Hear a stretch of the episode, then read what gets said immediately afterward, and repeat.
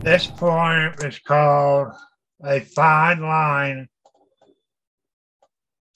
written by Connie. It's about uh, her first her first marriage, which uh, the guy that treats Connie so good, uh, he abused her, uh, called her names, uh, threw stuff at her. So uh, it's kind of a long poem, so here goes. There is a fine line between love and hate. Some days I loved him, others I would debate. Who knows what really goes wrong? One day I woke up and my love was gone. My ego was brutally beaten and scorned, and my heart had been trampled and torn. It never really seems to come to an end. My heart was broken by the person I did most depend. He would angrily rant and rave till I felt as if I could no longer be brave. I was silently scared all the time, feeling like I was towing the whole line. I was the heavy, you see. No matter what I said, he never did believe me. He took his friend's words over mine. It hurt so bad. It was so unkind. He would throw things at me out of right anger and rage, and I would shut my eyes to the battle being raged. He told me if I left him, it would be a mistake. He would hump me down like a dirty old snake.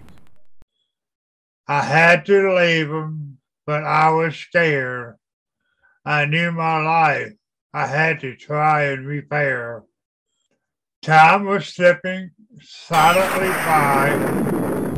All I, and all I wanted to do was cry. The anger that was brought forth here always seems to be present or near. He has destroyed my self-esteem, but my love he will never redeem. He tells me that I am dumb and stupid. Sometimes I wonder if I really am lucid. I dress as if I have no pride. What I really want to do is hide. This takes a very small-minded man, indeed, to destroy the person who he should please. He doesn't even love himself, so how could he love anybody else? There are so many people in this world that sit back and take all that is hur- hurled.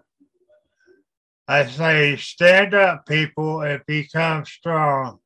You haven't done anything wrong. Don't stay and take th- this abuse. Don't sit there and make up an excuse. Get out and start your life over. Get out and find your four-leaf clover. Life is too short to live in pain. Always remember your di- dignity you can regain. You are a person and you deserve the right to sleep, a peaceful sleep at night. If you need help, just pick up the phone book All you have to do is take the initiative and look. Get out, get out while you still can. I will help you. I have a plan. Together we can do anything, and soon your heart will learn to sing. Your days will not seem so long. You can do things even if they are wrong. You don't have to be scared every time you make a mistake. It's your life, and you can do whatever it takes. Be the person you need to be, and you will have friends aplenty, you will see. For you were a whole person before you were torn, and now it will seem as if you have been reborn. Sometimes life can be so unkind, but remember, you have friends that will help. They don't mind. So call if you need a friend, and I will be through thick and thin. See you on the next one.